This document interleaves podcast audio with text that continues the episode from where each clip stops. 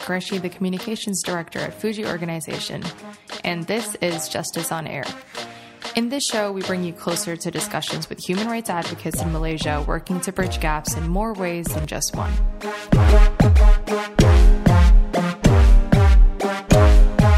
How we got to launching a podcast is simple. We at Fugee identified information lacking and misrepresented about the humanitarian field that needs to be addressed, starting with where we're based in Kuala Lumpur. Fugee is a nonprofit organization that champions equality and access with and by refugees that connect three core principles education, enterprise, and empowerment. Now, as part of the Fugee team, as it is with NGOs worldwide, we're small and tight knit. With the little time and resources that we have, there's only so much that can be done to assist hundreds of refugee families in Kuala Lumpur. But in this country alone, nonprofit organizations have long existed to seal social and environmental gaps in the face of immense political struggles. For a young Malaysia formed in just 1963, this is a country founded on revolution lined up with activists on the forefront up until this very moment. To kick off our series, I'd like to start with people that identify as women who are tenacious and unafraid to put their tools and privileges to good use. So we're calling our first season Women Information. Yeah, I came up with that. And our first guest on the show is none other than Deborah Henry, co founder of Fugee and former Miss Universe Malaysia in 2011. Hi, Deborah. Thanks for joining the first podcast episode with me today. Hi, Fatima. I'm really good. Super excited to be part of the first podcast. Of um, Fugee, too. Yeah, Justice on Air. Let's just backtrack a little bit. And for those that aren't fully aware of how you even began working in the space of activism for over 10 years now, what really ignited that spark in you exactly? You identified a huge difference in perception and in action. So, what happened to you back then, like 10 plus years ago, that now you have created an NGO out of? I do really think it's about uh, human connection. I think at the end of, end of the day, no matter who we are and what our lives look like, whether we're in big cities or small towns, um, wherever we are in the world, it's really about human connection. And we all want human connection. And for me, it was a very special encounter I had with a few refugee families in Malaysia about 10 years ago that essentially started. For me, it was a very simple premise that um, I come from a family where my mom's an educator, my sister's an educator, and to visit a family in Malaysia um, sitting in their home, and the children who were 11, 12 years old did not have access to school, could not read, could not write. The light in their eyes was gone. And to know that they're in my country, less than 20 minutes from our beautiful, you know, twin towers, and they're sitting here and like, and it, to me, it just didn't match up. It was like, this is not right.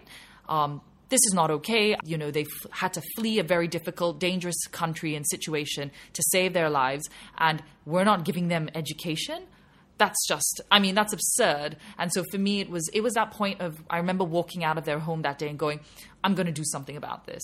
And and I think it, it, it is at the end of the day that moment, right? It's that aha moment that we all have. It, it's the switch that flips within us, and it's different for different people. It's it, you don't expect everyone to do the same thing, but in to figure out something you're passionate about, something that you really feel very strongly about, and to be able to like dedicate and commit your time and resources to that. And so it it really was that premise of every single child has the right to an education. And it's not just about the one child. We're all so interconnected. So when you take education away from a kid, you're taking it away from his community, from his family, from his country, from the world because the future is our children and you don't educate them, you're going to build more problems. So, what was exactly that specific moment in your life that you encountered? Was there a family that touched your, like, you know, that really touched you, that moved you, a story that you heard, like something that happened that you thought to yourself that, okay, you know, the time is now, you have to act now? And when that happened, were you even a little bit daunted by the idea of getting mm-hmm. into the space of activism? Sometimes you have to, like, and I think a lot of people in the startup world talk about this, right? You can only plan so much. And at some point, you, you've got to start, you've got to do it. Um, and for me, it was, I, I mean, I, I, studied political science. I was, I've always been very interested in this sector. Um, so it wasn't totally new to me, but I was searching and I was looking for something, and I didn't know what that was. And so it was really this. It was it was that encounter, that personal encounter, meeting this uh, family from Somalia, um, and I just, I still know the family today. They still live in Malaysia, and uh, it was seeing these four siblings together in their home and realizing without if, if they don't get if they don't get to school, then what's the point? You know, they were so shut down and cut off from the system and world. What life are they going to have? You know, what, what's what's the future look like for them? It's very bleak. So it was really that moment for me. I said, like, oh my gosh, education is the most important thing. That you know, food, water, and shelter. We always talk about that, like the basic needs for survival. Yeah, of course. I mean, if you don't have it, you're going to die. But a life in today's world without education, what's the difference? And so it really was that moment where my uh, university friend and I started giving the family tuition, and then six months later, we we sort of um, evolved and snowballed into starting a school with one of the community members, uh, Shafi. The rest of the community were like, "Hey, what about our kids? We want to send our kids to school too, but there is nowhere to go." And it was that very much that need that sparked the sort of the establishment of Fugee School. So it wasn't us coming and going, hey, we have the solution to everything. It was really listening to, to the people you're working with. And so it was very much a joint effort, doing it together. And even 10 years later, today, um, Fugee School is very much that. So you mentioned Fugee School. And for those that don't really know where Fugee originated from, why Fugee? What's that? What's exactly the story behind that name? Because personally, I only know the Fugee music band from the US, but I don't really know exactly because when I came across it, I thought to myself, okay, I wonder what that stands for. So, personally, for you, what does that stand for? And what exactly are you trying to communicate using this name? Yeah, so you, I think um, you've said it. it the name is uh, inspired by the Fugees, and you know, as you know, the some of the members were refugees, um, and I think I loved how they intertwined their personal journeys and their stories into their music, and and I think it's also recognizing that yes, while the, the, the refugee title it's a label that we stick on so many people and so many people, and it be- almost becomes like they're victims of their situations. Um, it it does it is also part of your identity. What you go through in life, I think makes up who you are today for all of us, no matter who we are, right? So I think for many of our students and the youth, it is it is a part of them, and I don't think it's all of them. It's it's one part of who they may have been, or may have what have they what they would have experienced. So it's uh, so Fugee School. We, we think it's fun, and we it's a it's a play on words. You know, you go to our website and you look at the work we do. We're not we're very positive. We're happy. We're not uh, looking for pity and victim victimization. It's very much you know we're all empowered individuals and everyone wants an opportunity to do well in this world, and we're all about that, giving the communities that we work with and people we work with the chance, the opportunity, um, access to to have fun, to live life, and to build a successful future. So, in the same vein, though, for the Fugee nonprofit organization that is now celebrating 10 years of its birth since, you know, when you came about it with your university friend, what were some of the challenges that you encountered? Like, were there some stumbling blocks that sort of like, you know, took you sort of off guard and you had to think to yourself, okay, I really need to find a way to learn how to run a nonprofit organization because there are some um, actually there are lots of issues in the space itself. It's not only funding but it's also just the general lack of awareness of how nonprofit organizations are operating. And sometimes because of all of these shortages it really does like present to them like a challenge that's really hard to overcome just overnight. So when you came across it like what were some of your immediate actions? Like what were some of your immediate thoughts that you translated into actions? We're a movement about social inclusion um, and we it's not we're not we're not about charity and we're not about dependence. We're about dignity um, and inclusion. And and that's what we that's in a nutshell what we talk about. So it's it's moving and I think the whole nonprofit sector it's moving to be to, to operate in a little bit more of a business with a business mind um, to move away from just handouts all the time and helping people. It's it's it's hand, helping people up and giving them a hand up. And so um, I think that's a very key part of what we do. And because we are a nonprofit, you are having to fundraise, you are having to rely on corporate social responsibility, you're having to uh, you know uh, rely on grant funds. So you are quite in a way reliant on outside money coming into your organization to sustain what you do. And I think that is a big challenge for many uh, nonprofits. I do think that we have to also times are changing. We have to also change how we raise funds and how we show impact right? How we talk about the impact we do. And, and I, and I think in Malaysia, especially, it's moving away from this mentality of like constantly chasing people for money to being a little bit more dynamic in how we do that. And, and I think for corporates, I would encourage them to, you know, don't just hit and run. You know, it's, stay in it for the long haul commit two three years of your time to work with respective nonprofit that you that you uh, connect with and work with them till they reach a point of sustainability right? Because i think that's really important. So i think also trust building. I think initially working with a very marginalized community you don't get the support from society from different stakeholders.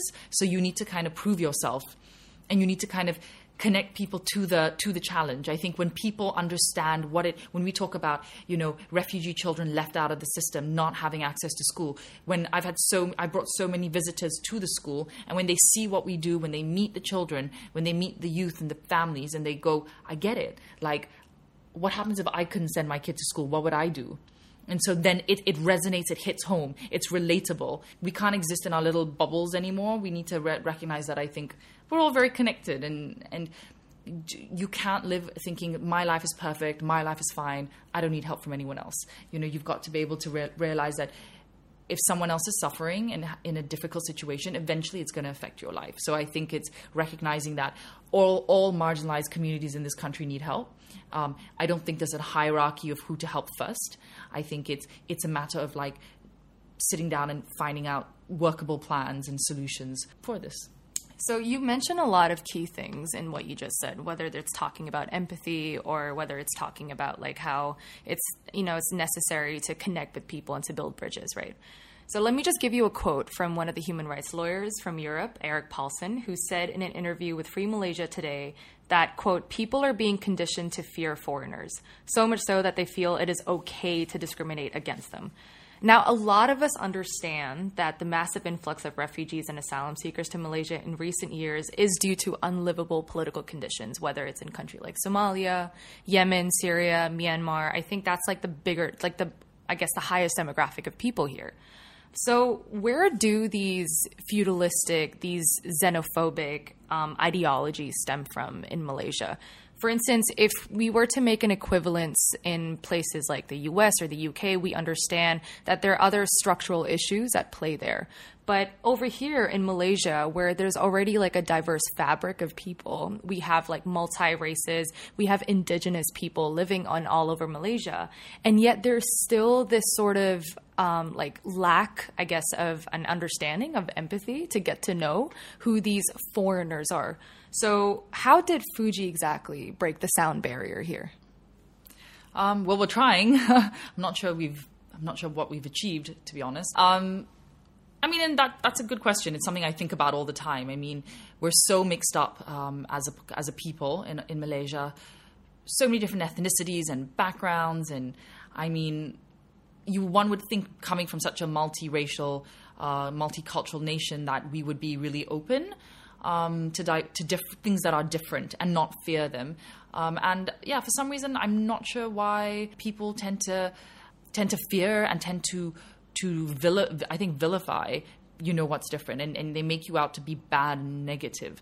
And especially when we have such a large um, migrant population who have come here to all of our buildings in our construction industry. They they built so much of our country in the past few decades. You know we couldn't have done it without them. And in so many different sectors. We rely on these communities. And so we really we know we really need to I think treat a lot people with a lot more respect than what we're doing, unfortunately. And also, I do think that we need a very comprehensive, holistic messaging that is being that that comes out of our uh, comes out from the leaders, comes out from the corporate sector, comes out from all different aspects of society, especially our leadership that is all the same messaging that is all talking about inc- being inclusive messaging, messaging that is bringing us together, messaging that does not divide us. Um, I think we still we still operate in a little bit of a divide and divide and conquer mentality, and, and that's very dangerous. There are 170,000 uh, refugees in Malaysia. It is not an insurmountable number. It is not a number that is so too big to manage. We really, if we are willing, can really find realistic solutions. And I definitely think brushing it under the rug is not something that's, that works. And another thing I always say to people is put yourself in someone else's shoes. You know, what were to happen? What would happen if one day something's, you know, there was a bomb on, dropping on your house or there was fighting outside your gate, what would you do to save your family? And at the core of every human being is our survival instinct. We all will do what it takes to survive. And wouldn't any Malaysian family do that, no matter who you are and where you live? You would do that to protect yourself and your family. And that's what that is what every other person is doing who's a refugee. And so I really do think we have the resources. We have we have what it takes to do it. But I, I really think it's the messaging that needs to go out there that is inclusive. And it's not just about the the foreigners in Malaysia. It's it's about Malaysians themselves. We when when we need to accept ourselves first before we can even accept anyone else. And just for the um like any kind of everyday Malaysian, a native Malaysian, can you name any representatives of the country that are doing something about it? Because we know that, for instance, as Fugee, as the nonprofit grassroots communities, we're doing we're using more of a bottom up approach. We know we're not trying to exactly you know preach to people, but we're also trying to do it with the community, holding hands, joining forces with as many like minded individuals as possible. But from the, a policymaking, lawmaking perspective, are there any examples for Malaysians that don't know that are actually raising consciousness and raising, you know, all of these same issues that you are also grieving about that Malaysians or at least Malaysian governments sometimes fall short on? Um, I do think a lot of our members of parliament are actually talking about it. I think I think this government recognizes that uh, ignoring it, sweeping it under the rug, is not a solution. It's not viable anymore. It's been done for years and years and years. It, it hasn't changed any outcome, and so the time is now to really confront it head on, find workable solutions, and try things out. I think the the Ministry of Women, Family, and Community Development. I think they've been doing amazing work. They've been really like raging forward, um, looking at marginalized communities, looking at children, how to better serve the children in our country, and and, and I think they're very committed to to, to making changes. Um, and I think there a bunch of other MPs as well um, who are also very keen, and they're also saying the right thing. So I, I do think they're it's slowly starting to get attention. Um, and recently, we, we there were some panel discussions where we talked about we, we we referenced Turkey and said, look what Turkey's done. They have one of the largest refugee populations in their country and you know they've been able to successfully integrate. They they've been able to show positive um, development growth in their economies.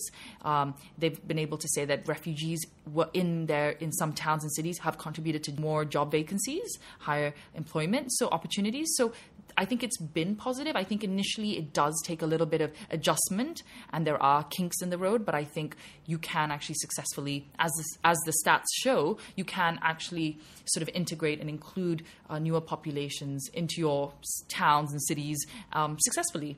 And I always talk about rights and responsibilities. For any communities, any people, it works hand in hand. Even citizens of a country, you have rights, but you also have responsibilities. And talking about these two hand in hand it tells people that yes, you're in Malaysia and you have all these rights, um, but that this is how Malaysia functions and these are responsibilities, and this is how you can be a good a good human being, a good citizen, a good uh, productive member of society. I'm sure uh, there are people who are definitely interested to volunteer or at least help out Fugee.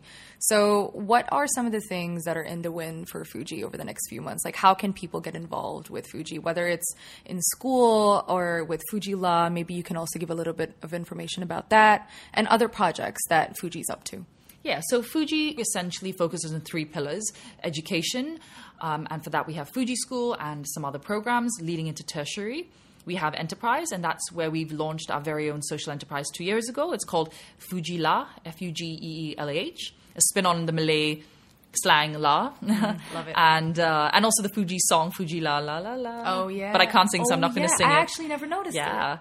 So um, and we make beautiful earrings and accessories and we partner up with different uh, we have collaborations with different companies. Last year we had a collaboration with uniqlo making t-shirts. Mm-hmm. so that is our social enterprise. And then finally we have um, empowerment. So we w- run a, a, few different workshops and programs for the uh, the wider refugee community and also marginalized communities in malaysia to help them get on their feet to help them learn skills sharpen their skills and, and to really take take back control of their lives.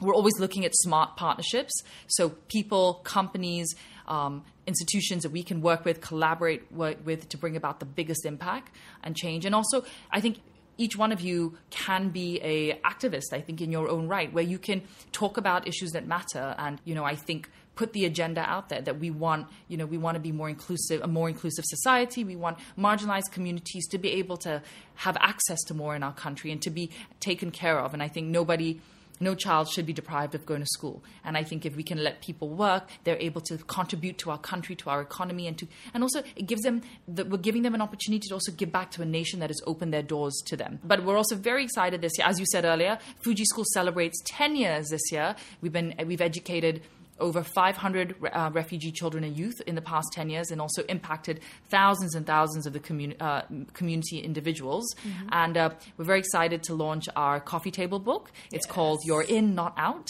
And it's a it's basically a platform for students to express themselves creatively, artistically. So we've got short stories, we've got poems, we've got drawings and diagrams, and it's really a little window into the lives of our students, their background, their past, their present, what they what their dreams are, what their hopes are for the future. Um, and it's a it's a really beautifully uh, put together book. And uh, we're very excited to launch it. Um, yeah, when we we're going to have it at different points of sale. Very excited to share the good news. All right. Now, Fugee's 10 years old, so don't forget to purchase your very first book celebrating Fugee's amazing accomplishments. Where can people actually follow Fugee? On, um, online and offline. Yeah, so uh, our website is fugee.org, uh, F U G E E, and our earrings is uh, fugeelah, L A H, dot com. And of course, for our book, we're going to be putting it up. It's not up right now, but it's going to be coming up very soon. Um, and you can definitely access it on either of those websites. And our Instagram handle is fugee underscore org. All right, and that's a wrap for our very first episode on Justice on Air with Deborah Henry. Thanks so much for listening, and do subscribe to Justice on Air wherever you listen to your podcast. We normally release on Spotify first, but Apple Podcasts, Google Podcasts, and everywhere else, it usually comes within a few days' time, so don't miss out on that. And do tune in to our next episode where we speak with a writer and advocate shedding light on mental health issues among children in Malaysia through fiction.